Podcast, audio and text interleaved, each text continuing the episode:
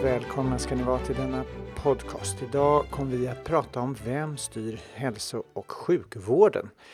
Och med mig i studion har vi Helene Nordström, verksamhetschef på Danderyds sjukhus och Hans Winberg som är generalsekreterare för Leading Healthcare.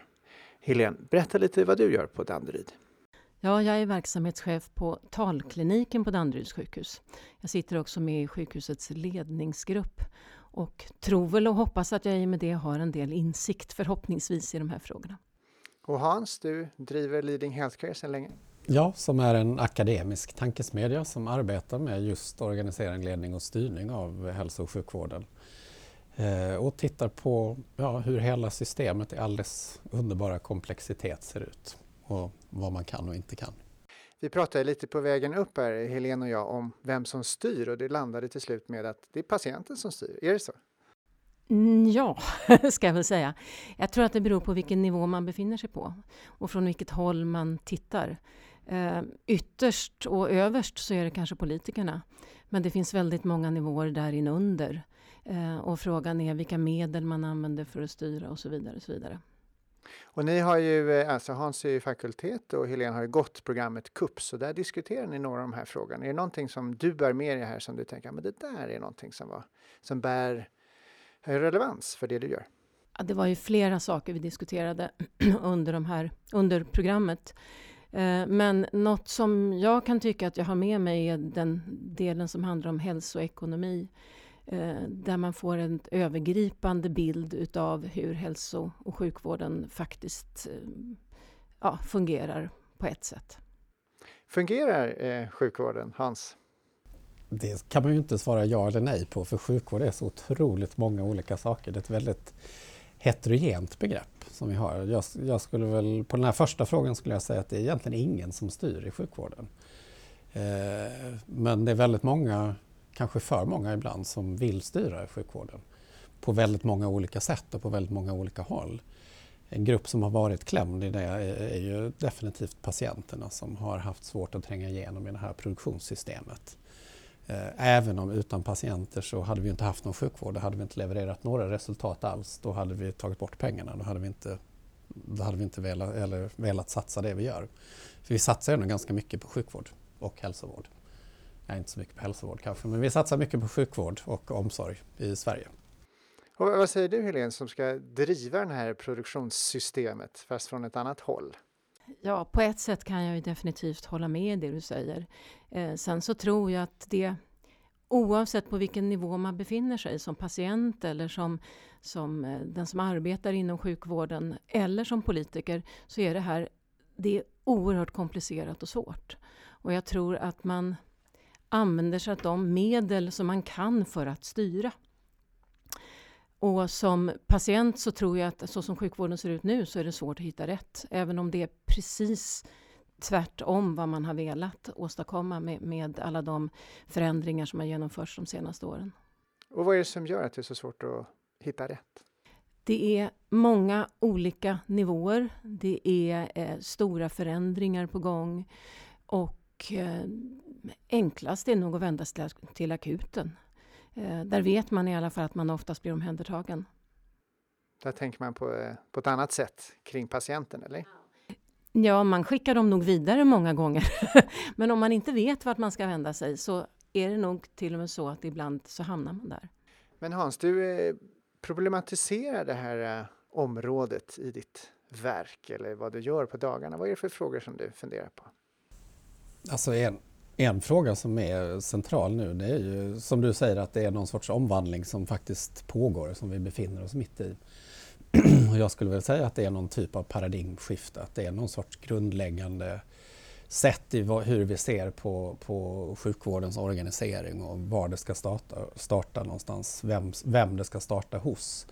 Där till exempel patienter i praktiken idag genom tekniska möjligheter och genom större kunskaper ute hos patienter kanske framförallt kroniska grupper där man är ganska behärskar många behärskar sina sjukdomspanoraman eh, ganska väl. Och de har också tekniska hjälpmedel att göra det. Och det här är ju en oerhörd utmaning mot ett traditionellt, ganska hierarkiskt, gammaldags eh, sjukvårdssystem där det handlade om att få komma till doktorn och sen så fick man den hjälp man fick och så var det bra med det. Och, och vi ska komma ihåg också att då har det här, det systemet vi har idag har tjänat oss väl. Därför att vi har lyckats få bland de längsta medellivslängderna, vi har lägst spädbarnsdödlighet, vi har klarat av ganska många väldigt, väldigt komplicerade sjukdomssyndrom. Men vi ser att det går långsammare, alltså utvecklingstakten har, har klingat av. Eh, vi ser att vi har problem och framförallt så ser vi det i patientberättelser där patienter oftare ramlar mellan stolarna. Där vi ser att du får själv ta hand om och koordinera din vård till exempel. Den är inte alls synkad. Den ena handen vet ofta inte vad den andra handen gör. Du har olika nivåer som du sa. Alltså det finns olika nivåer i vården. Vi har ju primärvård, specialiserad, högspecialiserad. Det här har patienter inte en aning om. Man vet inte. Man vet, det enda man vet är att akuten har öppet. Det är ett bra sätt att, att, att, kanalisera som vi har faktiskt gjort med öppna ögon. Sagt, det är, vi har ett öppet ställe som tar emot dig dygnet runt och löser alla problem ja då går man ju dit eftersom man i den här specialiserade världen inte vet vem som har öppet eller var jag annars skulle gå någonstans. Så att det, är liksom, det är en förvirring vi har skapat eh, hos befolkningen. Håller du med Helene om att eh, det har klingat av och i så fall varför? Ja, nu säger jag ja och nej igen. Men, men det är väl kanske så att jag håller med om en del saker och en del inte. Det pågår ju alltså många olika initiativ som är fantastiska just för att göra det enklare för patienten. Eh, om jag nu ska göra reklam för mitt eget sjukhus så har vi någonting som kallas för HND-mottagning som är hjärt, diabetes och njurmedicin där man istället för att springa mellan de här klinikerna faktiskt får träffa en person som hjälper en, en sköterska, en läkare som eh, försöker dirigera alltihop eh, istället för att man träffar många andra. Så att ur den aspekten, och det här är säkert det händer säkert på många andra ställen också. Eh, men sen är det så att vi är mer vårdsökande. I storstäderna så söker vi mer vård än på många andra ställen. Eh, och det här kan man ju fundera på om det är systemet som har gjort att vi söker mer vård eller finns det andra orsaker som gör att vi gör det. Jag påstår kanske att ersättningssystemet har gjort att vi delvis söker mer vård. Därför man får betalt för att vara sjuk eller? Nej, nej, absolut inte. Utan därför att man kanske får så lite betalt för ett besök. Så att man behöver komma många gånger till vården istället. Och det här är ju kanske lite kontroversiellt och att diskutera detta. Från sjukhusets sida så behöver många komma? Ja, inte nödvändigtvis sjukhusets, men sjukvårdens. Ja, för systemet är uppbyggt på så sätt? I. Ersättningarna ska ju också styra, det är det som är tanken. Men vad, vad, säger ni, vad finns det för andra anledningar till att utvecklingen har klingat av? Är det en politisk fråga? Är det att man ska organisera sig på ett annat sätt än tidigare? Spelar det roll? Just nu så pågår en jätteförändring som man kallar för FHS, Framtidens hälso och sjukvård. Där Nya Karolinska Solna ligger i centrum och där all annan vård egentligen organiseras utifrån det här. Och det är klart att det arbetet pågår intensivt. Eh, och det kommer att dröja ganska många år innan det är klart. Eh, och det här påverkar vården, så är det. Är det ett sätt att decentralisera hela verksamheten? Eller? Det är ett sätt att dela upp eh, och specialisera eh, och göra rätt saker på rätt ställe skulle man nog kunna säga. Jag skulle nog säga att, att hela det arbetet som ju pågår, det här är ju Stockholm så det pågår liknande arbete i andra delar av Sverige också. Men jag skulle nog säga att, att, att det, det, är ett sätt att hantera den här extrema specialiseringen som vi har där det är väldigt, väldigt svårt att hitta rätt. Och ett försök att, åtminstone på pappret, sätta patienten i centrum och försöka hitta kommunikationsvägar mellan vårdens olika delar. Dock har vi ingen direkt aning om hur det där ska se ut eller vad det får för påverkan på, som du säger, ersättningssystem har varit väldigt viktiga. Delvis för att vi har använt det som det enda styrmedlet, att vi har trott att vi ska kunna faktiskt på grundval av medicinska protokoll och, och, och insikter kunna använda det och så sätta pengar på det vi vill ha och därmed bli av med det som vi inte vill ha. Fast effekten har blivit att det har väldigt svårt att få behandling för en hel åkomma för du får bara för de här delarna som finns i systemet. Och jag skulle vilja lägga till en sak där som, som komplicerar det här och det är att vi har svårt att se hur medicin och andra typer av administrativa, politiska, ekonomiska och väldigt många olika orsaker, hur de faktiskt samverkar. Ni lyssnar till Helene Nordström och Hans Wiberg talar om Vem styr hälso och sjukvården? Så att det har ju funnits så här att, att ekonomerna har gjort New Public Management, att vi har ett groteskt styrsystem och allting sånt där. Men mycket av groteskerierna kommer ju från att medicinsk vetenskap har delat upp kropp, kroppen i sina, nästan i, i celler och att vi ska behandla en cell i taget. Problemet är då att de som kommer till vården och framförallt de som har störst behov, det är sådana här kompositceller. Det är alltså människor som både tänker, känner och pratar. Och sen har de ofinheten att ha olika typer av sjukdomar samtidigt. Och det här som du säger med diabetiker, det är ju ett typiskt sånt exempel där du har en grundsjukdom som är kronisk men som leder till eh, både om du sköter den men framförallt om du inte sköter den så går det ganska fort. Och där har vi missat att få ihop de här. Vi har liksom varit väldigt, väldigt bra på att dela upp men vi har varit väldigt dåliga på att foga samman. Och nu har vi inte tekniken och verktygen för att, att, att foga samman. Och det tror jag är att, att alltså det här FOS som du tar upp som exempel och det pågår liknande i Västra Götaland och i Skåne är ju att vi har sett att vi har blivit så bra på att dela upp men att vi inte kan foga samman. Men vänta, hur ska vi få ihop det här för patienten, tänker man då. Stämmer den bilden, Helene? Patienten håller på att foga samman. Eh, det är min absoluta uppfattning. Eh, de här stuprören som man har pratat om under väldigt lång tid, eh, de håller på att luckras upp. Och HND-centrum är ju ett, tecken, eller ett bevis på det, skulle jag vilja påstå. För patienten, numera så, det senaste är ju, det har varit ehm, patientcentrerad vård, nu pratar vi om personcentrerad vård. Eh, personcentrerad vård innebär ju att det är personen i centrum. Patienten som kommer till sjukhuset idag eller till vårdgivaren idag har ju väldigt, eh, är ju väldigt mm, väl medveten om sin problematik oftast. Ehm, de har googlat, de har pratat med andra, de har på olika sätt och vis sett till att de har tagit in kunskap. Så att de vet också ungefär vad de vill ha när de kommer till vården. Eh, och givet att vi också i generationsskiften nu framöver kommer att möta en patient som ställer högre krav så tror jag att det är en absolut nödvändighet att plocka bort stuprören och se till hela patienten. Eh, och det tror jag håller på att ske. Ja, det här med stuprör hör man ju i många verksamheter, eh, att man specialiserar sig och så är det svårt att få ihop det. Vad, vad görs i sjukvården nu? Jag, du har nämnt det här exemplet, men finns det andra exempel som, som jobbar runt de här eh, stuprören? Jag tror att alla större enheter idag jobbar med ledningssystem. Och de här ledningssystemen går ju ut på att få de olika verksamheten faktiskt att eh, dels jobba lite likriktat men också jobba tillsammans med varandra och se att stödfunktionerna finns där för att klara av de ökade krav som kommer att komma i framtiden. Och där skulle jag säga att jag tror att vi har fokuserat lite för mycket på det här med likriktningen och att hitta indikatorer och hitta liksom sätt att styra och ersätta där vi har försökt eh, standardisera patienter eh, genom att standardisera verksamheterna. Men, men där har vi ju ett problem i att människor är biosystem som är komplexa och där olika sjukdomar visar sig på olika sätt. Och där tror jag vi har problem med det här att styrsystem och det vi behöver göra egentligen inte har gått hand i hand. Och vi har varit dåliga på det som vi brukar prata om som gränsöverskridande. Att kunna, för att, alltså, säg så här, specialiseringen behövs. Det här är liksom en generisk konflikt mellan det specialiserade och helheten.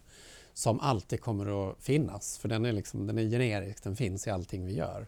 Men vi behöver specialiseringen för det är ju den som ger oss kunskap. Du är ju uttryck för att sitta på en ganska specialiserad eh, enhet med, med, språk och talproblematik. Men den är väldigt, väldigt viktig när man har det. Så att då behöver vi ju det och förmodligen bättre än att komma till någon som inte kan det alls. Eh, men det det är förmågan att kombinera det här för att många av de som kommer till dig har säkert andra problem också. Och då måste man kunna kommunicera mellan dem och där har vi inte haft förmågan att göra de här gränsöverskridningarna. Och där ser vi att vi har gjort många försök att på väldigt långt håll försöka lösa det här med hjälp av olika mer eller mindre komplexa och fantastiska styrsystem.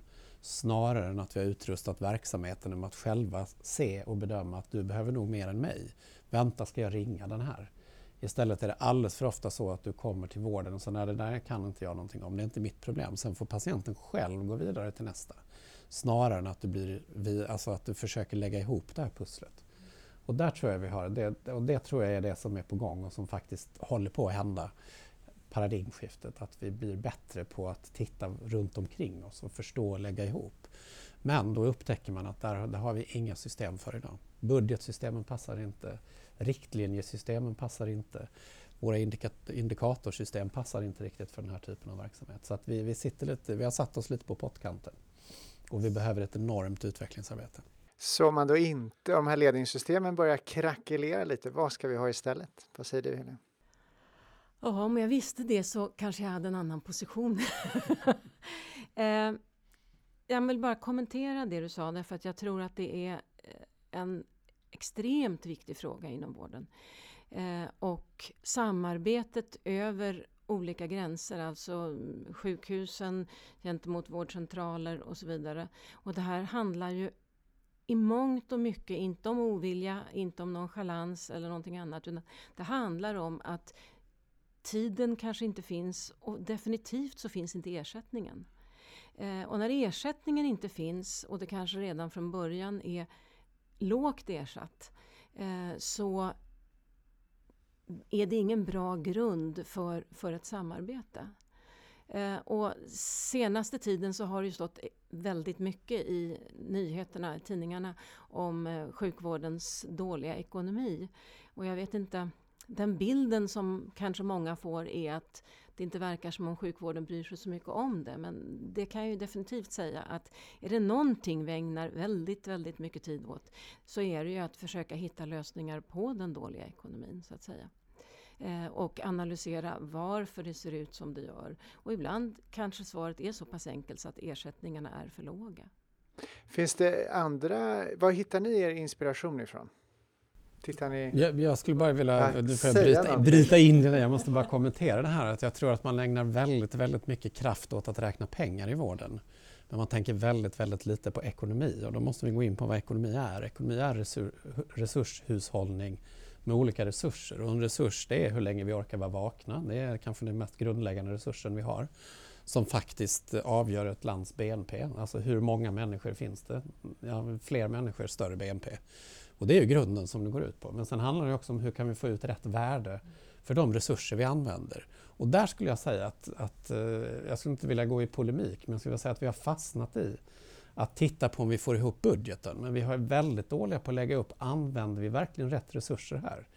Därför att, och där kommer det här att vi är fast lite fångna i ett, ett system som vi har byggt. Så det är inget som är, alltså det är svårt att se någon syndabock utan vi är fångna i det. Där vi tittar på våra budgetar som gäller för små resultatenheter där man faktiskt inte kan ta hand om en hel patient inom den resultatenheten. Och då har vi inga verktyg som, och det är det jag pratar om med de här verktygen, vi har inga verktyg som kan gå över gränser. Utan vi har låst in allt och så säger vi håll din budget. Och, och, då kanske man inte kan hålla sin budget där, men man skulle kunna göra det billigare för hela sjukvården om man tittade lite utöver det här. Sen mm. finns det också en, en, en, det finns också en ovilja att, att eh, det finns tyvärr en ovilja i vården ibland att, att hålla ekonomin utan man pass, passar ofta på när man ser en lucka och springer iväg. Nej, Där... så kan det väl inte vara? eh, nu är det här en sändning och det ska inte förekomma några våldsyttringar. Men, men, men, det sistnämnda kan, kan jag inte hålla med om. Nej. Jag tycker inte att det är så. Jag skulle jag snarare vilja... hålla med om nej, det nej, nej, det skulle jag kanske inte få heller. Men, men jag håller inte med om det. Eh, jag skulle snarare vilja påstå att skulle det bli någon lucka någonstans så tror jag att man försöker använda den till just det här kreativa tänkandet. Hur kan vi hitta andra lösningar som är bättre än de vi gör nu? Men om jag går tillbaks till det du sa om ett ett övergripande perspektiv någonstans så är det ju så att den enskilda enheten eh, kan, kommer inte att kunna göra förändringar om inte någon ser vinsten av att du gör så här i enhet A och så blir det en förändring i enhet B och det besparar, alltså man sparar pengar kanske på båda ställena.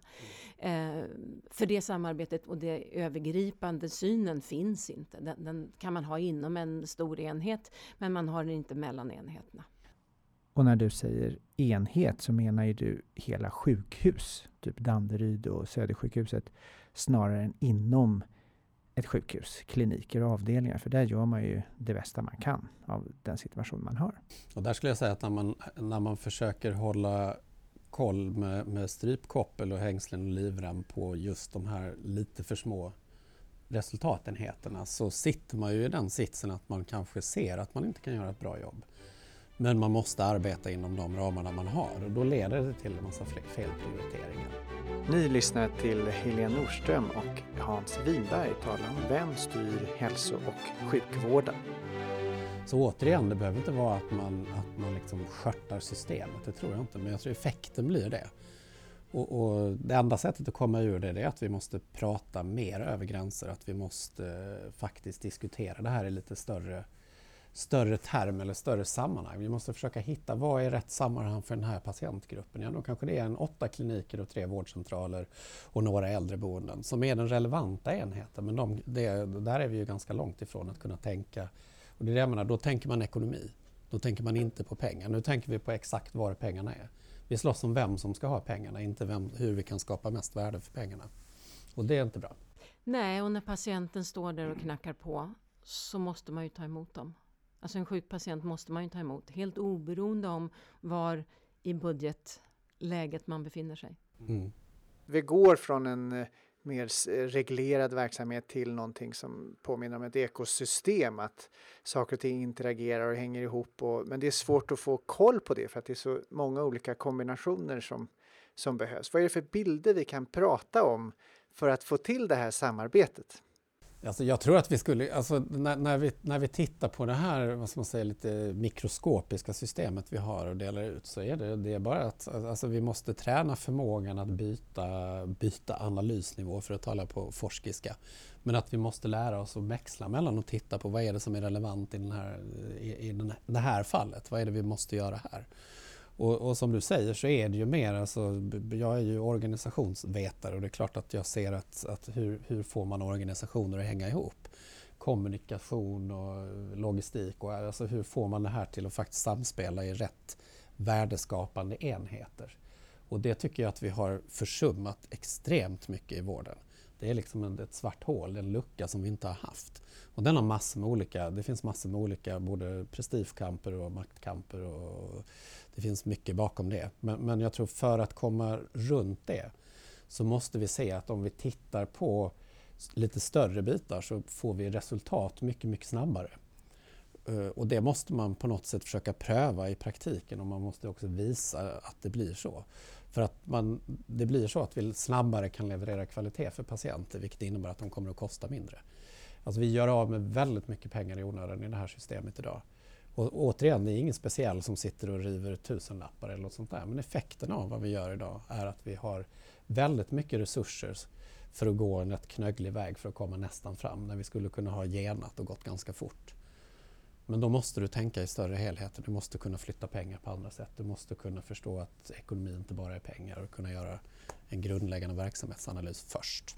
Får jag ställa en fråga till eh, Helene här. Vad, om man ser på patienten, det låter som man skulle kunna bjuda in patienten, i alla fall de resursstarka patienterna som har både tid och kraft att förstå sitt tema. Hur kan man låta patienten ta en större roll? Jag tänker på hur vi gör våra bankärenden mot förut. Eh, vi får göra allting själv nu. Men hur kan man göra det? Har du några idéer kring det? En del utav att bjuda in patienten görs ju redan nu. Eh, det vill säga att patienten får ju göra en del saker hemifrån redan. Alltså svara på mm, ett underlag som sen går direkt in till sjukhuset. Vilket innebär att den som träffar patienten är redan förberedd när patienten kommer. Det är inte bara remissen man har som underlag utan man har också ett, en, en vetskap om en anamnes helt enkelt som patienten har kunnat svara på innan. Det här gör ju att patienten i lugn och ro kan svara på de här frågorna, behöver inte känna sig tidspressad. Utan, eh, ja, och den som ska ta emot patienten kan också vara förberedd på ett annat sätt. Men det här är också ett sätt att kapa tid. Eh, vilket innebär att ja, det blir mer effektivt men den patienten som hade behövt diskutera frågorna kanske inte nödvändigtvis är lika nöjd som den som vill få ett kort snabbt besök. Och här är det ju olika för olika patientgrupper. Eh, så att det som är bra för den ena är inte nödvändigtvis bra för den andra. Och där, där, där skulle jag säga att generellt sett om vi tittar på sjukvårdens organisering, om vi nu ska göra en sån generalisering, så är vi väldigt bra på stuprörsorganisering för folk som har en åtgärdbar åkomma. För dem funkar det ganska bra. Men om du behöver hjälp från flera eller om du har flera åkommor eller om åkomman är kronisk, då är vi mycket, mycket sämre på det. Eh, problemet är att de här alltså multisjuka och sådana, de står för kanske mellan 50 80 procent av kostnaderna. Så att vi har organiserat oss för de här. Vi har organiserat allt som att det kommer någon akut som vi kan göra något åtgärdbart på. När det i själva verket är så att folk som konsumerar mycket vård, de är i, i mer fasta permanenta skeenden. Så att där har vi, vi har tänkt fel. Eh, om du har en, en multisjukdom och så behöver du gå till fyra olika kliniker så hade det varit mycket bättre om de hade en speciell guide eller man tog hand om dem. Och om vi gjorde de här som kommer in med ett brutet ben eller alltså det som inte behöver opereras och det som är, vilket är en stor del av antalet personer som kommer in, ju snabbare vi kan få ut dem, desto mer resurser får vi att lägga på de här andra. Nu behandlar vi alla som vore de likar och det blir inte snällt egentligen mot någon. För då förstör de här andra, de, de tar bort och så ligger de kvar över natten och så får vi ställa in en elektiv operation bara för att det låg, någon, fel person låg i fel säng. Det vill jag påstå att det gör man inte längre. Det finns alldeles för få vårdplatser i Stockholm. Ja, fast du har fortfarande så att du har problem med utskrivningar och sånt där? Nej, inte så mycket. Du har snar, snarare... Jag har sett det ganska nyligen Har du det? Ja, ja tyvärr. Alltså, Åh, jag kan ju bara prata om mitt sjukhus. Ja, men det, det är alltså Danderyd är mycket bättre. Ja, men eller hur. Eh, problemet är nog snarare att få in patienten på avdelningen därför att det är redan fullt av andra. För att det är lite få vårdplatser. Så att numera så det har väl aldrig varit så korta vårdtider någonsin. Eh, det är i alla fall den statistiken jag får mig till livs. Mm. Så om vi ska börja summera den här diskussionen. Vem är det egentligen som styr sjuk och hälsovården?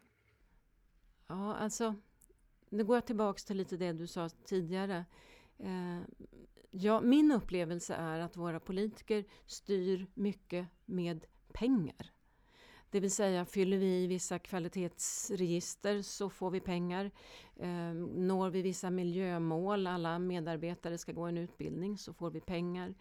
Eh, man sänker ersättningen på någonting eh, för att man kanske inte vill att så många besök utav just det ska göras. Inom logopedin så kan man se att det är gjort. Eh, det är ett sätt att styra. Eh, sen kan man fundera på om det sättet att styra är så bra alla gånger. Eh, jag kan inte påstå att jag har någon eh, lösning på just den problematiken men där tror jag att man behöver föra en föra diskussion mer med de som arbetar i vården och som faktiskt kan ehm, ja, som, som är specialister inom just sitt eget område. Eh, jag tror att den här, nu blir jag lite tjatig, men den här HND-mottagningen eh, är ett exempel på det, där man verkligen har frågat de som jobbar i vården. Man har lyssnat på patienterna, man har frågat de som jobbar i vården eh, och nu får man möjlighet att testa det här. Så det krävs mer samverkan, inte sant? Och Hans, vad säger du som ett sista ord här? Ja, så jag tycker ju att när, du, när jag hör dig prata så ser jag ju de här bristerna, att vi inte tittar på hur fungerar en sån här sammanslagen mottagning? Hur fungerar det rent ekonomiskt, administrativt, styrmässigt med riktlinjeprogram och annat som man kan följa när man gör en sån för att man korsar över gränser. Och jag håller helt med dig om att verksamhetslogiken har, har kommit bort. Sen är det inte en gammal verksamhetslogik vi kan åstadkomma eller komma tillbaka till för den var just stuprörsindelad. Det var det som var effektivt då. Men nu kan vi så mycket mer och vi jobbar så mycket mer. Vi har helt andra patienter på våra sjukhus idag än vad vi hade för bara 30 år sedan. Vilket innebär att vi måste komma till en ny, alltså vi måste komma till en ny situation.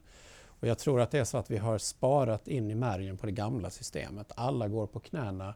Vi gör av med jättemycket pengar i onödan och vi har utvecklingsresurser på helt fel håll idag. Alldeles för lite på golvet och alldeles för mycket på andra ställen. Eh, och, och, därför så måste vi ta ett, ett, ett, nytt tag och då måste vi våga vara lite mer fundamentala på att se hur organiserar man verkligen det här.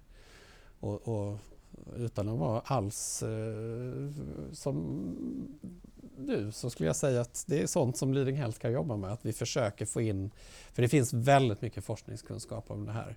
Vi har varnat för de här konsekvenserna som man nu kallar för NPM, det har vi gjort i 20 år, för helt döva öron. Alltså, alltså egentligen kan man säga att vi har stått och tittat på när man med öppna ögon och kört in i en bergvägg. och vi har sagt att där, nu kommer den, nu har ni så mycket kvar, nu är den, där var den, oj då. Så, och, det, och det känns, det delvis därför som jag faktiskt grundade Leading Healthcare, för att jag orkar inte titta på en gång till. Utan vi måste börja ta tag i de frågorna. Vi måste ta tag i dem utifrån verksamhetens förutsättningar. Tack Hans, tack eh, Helene för att ni kom hit och pratade om vem styr sjuk och hälsovården. Mitt namn är Carl Eneroth, jag är Online Program Director här på IFL, Executive Education. Och vill ni lyssna mer på våra podcasts så finns det på www.ifl.se inspiration. Tack Helen, tack Hans för att ni kom och tack för att du lyssnade.